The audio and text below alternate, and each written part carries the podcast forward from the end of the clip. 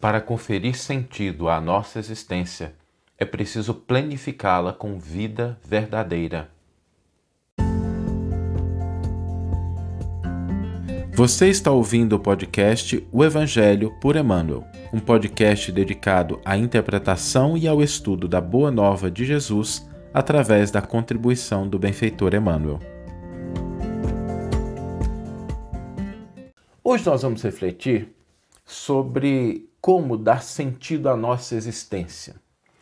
Porque a existência é algo que todos nós possuímos e que é dom de Deus para todas as coisas. Tudo que sai de Deus, desde os minerais, as plantas, os animais, nós nós existimos.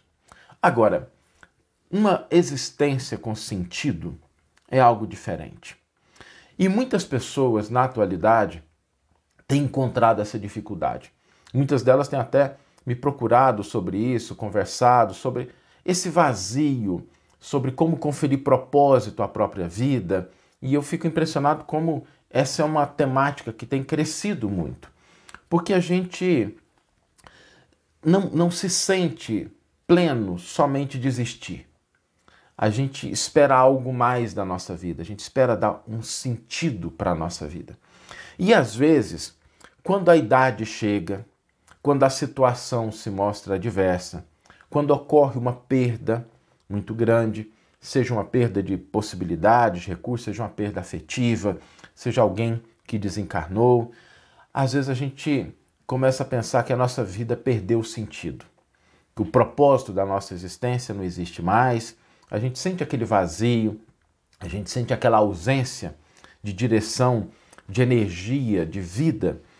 E quando a gente se coloca nesse estado, as dúvidas chegam, né? Como conferir sentido, propósito à nossa existência? E a primeira coisa que a gente precisa lembrar é que existência é diferente de vida. Para o ser humano, não é suficiente existir. A gente existe, a gente está aqui respirando, mas lá no fundo isso não é suficiente, isso não preenche os nossos desejos de vida. Agora, o que é que significa dar sentido à nossa vida? Encontrar propósito para a nossa existência. Algumas pessoas, equivocadamente, acreditam que o propósito, o sentido da nossa vida é algo que está externo, é algo que você procura, como se fosse um objeto. Né? A gente começa a procurar até a hora que a gente acha, ah, esse aqui é o sentido da minha existência. Ou então uma determinada situação, que a gente fala assim, olha, essa situação, então, eu minha vida tá vai ser plena quando eu encontrar essa situação, quando eu estiver nessa situação. E a gente se esquece que essas coisas, elas podem até ter seu papel como marcos numa jornada. Não tem assim quando a gente vai fazer uma jornada para um local distante, não tem as, as cidades que a gente para. Então, ok, até podem ter esse papel, mas elas não completam, elas não são a totalidade daquilo que configura o propósito da nossa vida. São marcos, podem ser estabelecidos, nos dão uma sensação, uma direção de que nós estamos na estrada correta, mas não é isso que confere sentido e propósito à nossa existência. Por que, que não? Porque muitas vezes, mesmo tendo alcançado determinadas posições, determinados recursos, estando em determinadas situações, que para uma pessoa aquilo pode parecer o propósito, o sentido, o máximo que ela pode esperar da vida, para a pessoa que está nessa situação, às vezes aquela situação pode não ser o que ela está buscando. E a história, o noticiário está cheio disso. Pessoas que, que às vezes têm a posição e os recursos, que a gente olha e fala assim: tudo que eu preciso para ser feliz é o que essa pessoa tem, e de repente a gente recebe a notícia que essa pessoa cometeu suicídio. Eu sempre me recordo do ator Robin Williams, que é um ator extraordinário e que fez grandes trabalhos, tinha visibilidade, ganhou prêmios, fez os programas de TV que ele gostaria. Parece que tinha uma vida assim que muitas pessoas se sentiriam totalmente plenas por ter a vida que ele tinha, mas ele abandonou a vida pela rota dolorosa do suicídio. Então, propósito e sentido da vida não podem ser coisas que nós buscamos fora. Não podem ser situações que uma vez que nós encontramos, a pergunta é: e aí? Né? E o que vai acontecer depois? Emmanuel tem uma definição de vida que sempre me impressionou pela profundidade, pela simplicidade dessa definição. Definir a vida não é algo simples. A biologia, a filosofia, as ciências tentam definir a vida e não é algo simples, né? Mas Emmanuel tem a sua definição de vida, que é algo que me, me toca muito. Emmanuel diz o seguinte: a vida é a experiência digna da imortalidade. A vida é a experiência digna da imortalidade.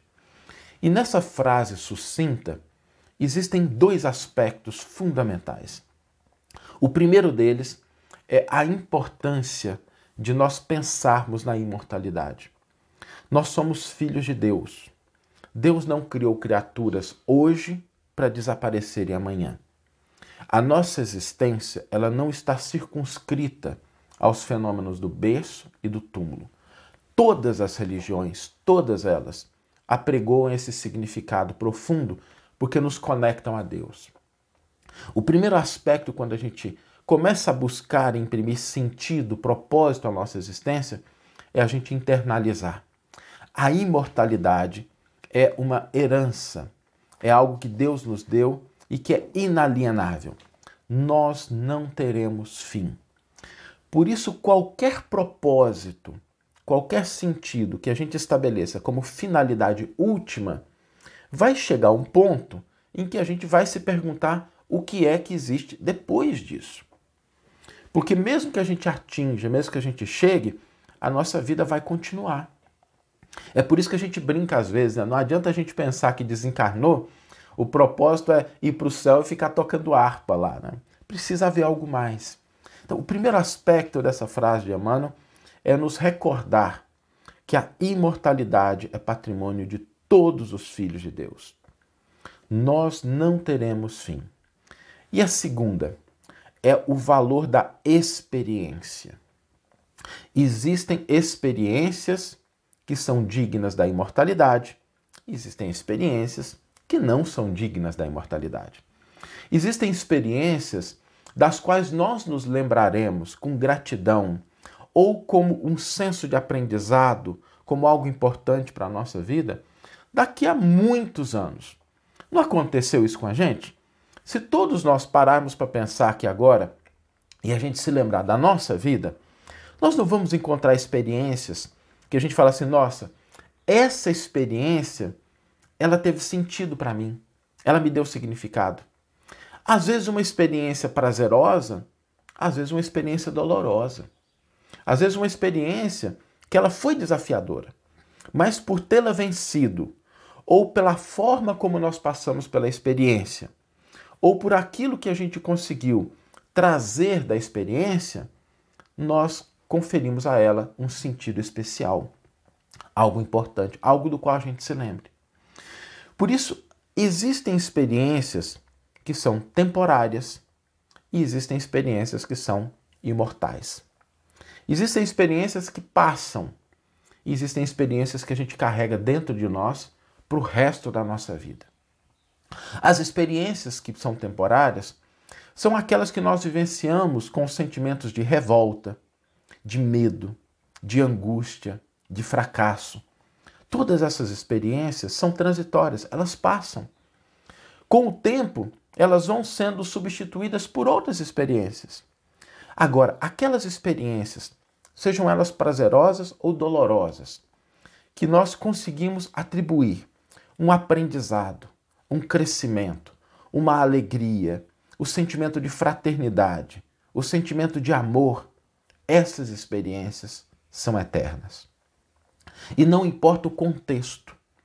Nós podemos vivenciar experiências desafiadoras e conferi-las, conferir a elas um sentido, um significado de imortalidade. Jesus nos mostrou isso. As experiências da vida do Cristo que a gente retira do Novo Testamento são experiências imortais. E elas são de diferentes matizes, elas são experiências diferentes. Às vezes, no barco, pescando com amigos, aquilo se torna uma experiência imortal. Na cruz, morrendo de uma maneira infamante e dolorosa, Jesus conferiu à cruz uma experiência imortal. Conversando com algumas pessoas, pegando uma criança, colocando a criança no colo. Então, a vida do Cristo nos mostra que todas as experiências pelas quais nós passamos podem adquirir esse sentido de imortalidade, dependendo da maneira pela qual nós as vivenciamos. Então, buscar propósito, buscar sentido para a nossa existência, não significa caminhar para fora, mas para dentro de nós e para aquela experiência que nós estamos vivendo no hoje, no aqui, no agora, e conferir a essa existência, a essa experiência, um sentido de imortalidade. É mais ou menos assim, se a gente imaginar daqui a 200 anos, 200 anos, eu não estou exagerando não, gente, daqui a 200 anos, como é que a gente se lembrará do dia de hoje? Das experiências do dia de hoje. O que, que a gente vai lembrar desse dia? O que, que a gente viveu? Com quem que a gente conversou? Como é que a gente estava? O que, que a gente aprendeu? Se essa experiência do dia de hoje ela for vivida com intensidade, com profundidade, buscando as lições, as oportunidades de alegria, de gratidão, a gente vai se lembrar dessa experiência daqui a 200 anos. E essa é uma experiência digna da imortalidade. Essa é uma experiência digna de ficar nos registros da nossa memória por todos os tempos. E isso significa vida com propósito, vida com sentido.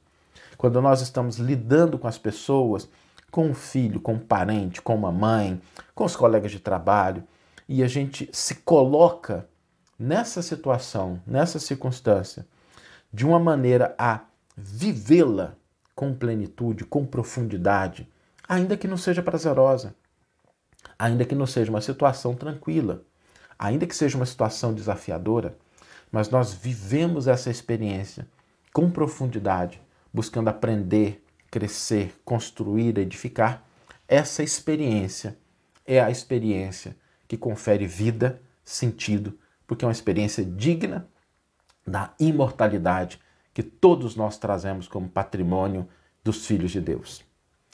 Vamos ler agora a íntegra do versículo e do comentário que inspiraram a nossa reflexão nessa manhã. O versículo está no Evangelho de João, e o Evangelho de João é um evangelho que trata dessas questões, né? As pessoas às vezes perguntam, principalmente do Instagram, que a gente não, não tem jeito de compartilhar a tela, né, por enquanto, de onde saem as reflexões. Então, esse aqui está no quarto volume da coleção Evangelho por Emmanuel, e é um volume que Emmanuel comenta versículos do Evangelho de João, e aqui ele vai comentar o capítulo 10, versículo 10, que é aquele versículo conhecido: Eu vim para que tenham vida e a tenham em abundância. E Emmanuel vai analisar o sentido do que significa essa vida. Ele vai intitular o seu comentário Existimos. E ele vai nos dizer: Existimos. Existem todas as criaturas saídas do hálito criador. A pedra existe, a planta existe, o animal existe. Existem almas nos passos diversos da evolução. Em sentido espiritual, no entanto, viver é algo diferente de existir. A vida é a experiência digna da imortalidade. Há muita gente que se esfalfa, perdendo saúde e possibilidades em movimento vazio, quando não se mergulha nas tramas do mal, entretecendo reencarnações dolorosas. Há muita gente que destrói o próprio cérebro escrevendo sem proveito, quando não expressa o pensamento para inspirar negação e crueldade, entrando em sofrimentos reparadores. Há muita gente que aniquila as horas, falando a esmo, quando não se utiliza do verbo para ferir e enlouquecer os semelhantes, adquirindo débitos escabrosos. Há muita gente que pede essa ou aquela concessão para frustrá-la em atividades sem sentido, quando não maneja em prejuízo dos outros, criando lágrimas que empregará longo tempo para enxugar. Todos esses agentes da inutilidade e da delinquência existem como todos nós existimos. Observa, assim, o que fazes. O berço confere a existência, mas a vida é obra nossa. Que você tenha uma excelente manhã, uma excelente tarde ou uma excelente noite e que possamos nos encontrar no próximo episódio. Um grande abraço e até lá!